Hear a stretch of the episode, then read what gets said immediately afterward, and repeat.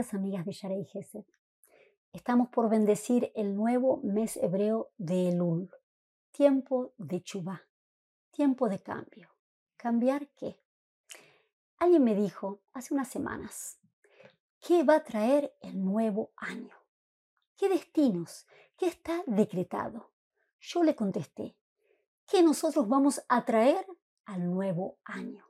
¿En qué lugar vamos a cambiar? Esto está sí en nuestras manos.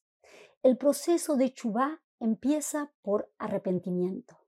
De acuerdo a Rabbeinu Yonah, este gran sabio, en su libro Sharei Chubá hay cuatro etapas. Primero, arrepentirnos, luego Asibat Ahed, que es parar de hacer lo negativo, después Bidui, confesar, y luego recibir un rumbo de corrección.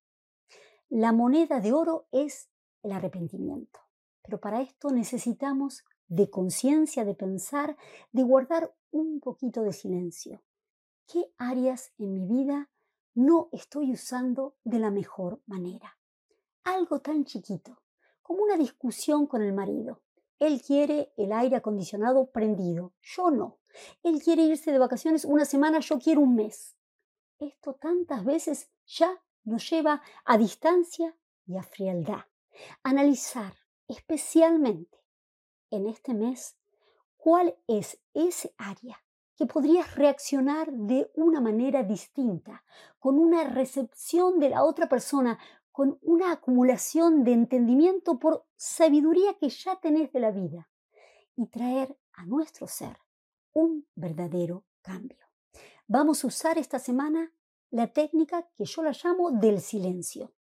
Cuando alguien te causa dolor, cuando alguien dice algo que te entró en un lugar mental o emocional no muy bueno. Quédate callada. Pensá en todo el bien que esa persona te trae, que seguro es mucho. Hace un equilibrio de energías. El primer cambio verdadero es el reconocimiento. El arrepentimiento es el proceso de entender lo que puedo hacer mejor y empezar. Hasta la próxima.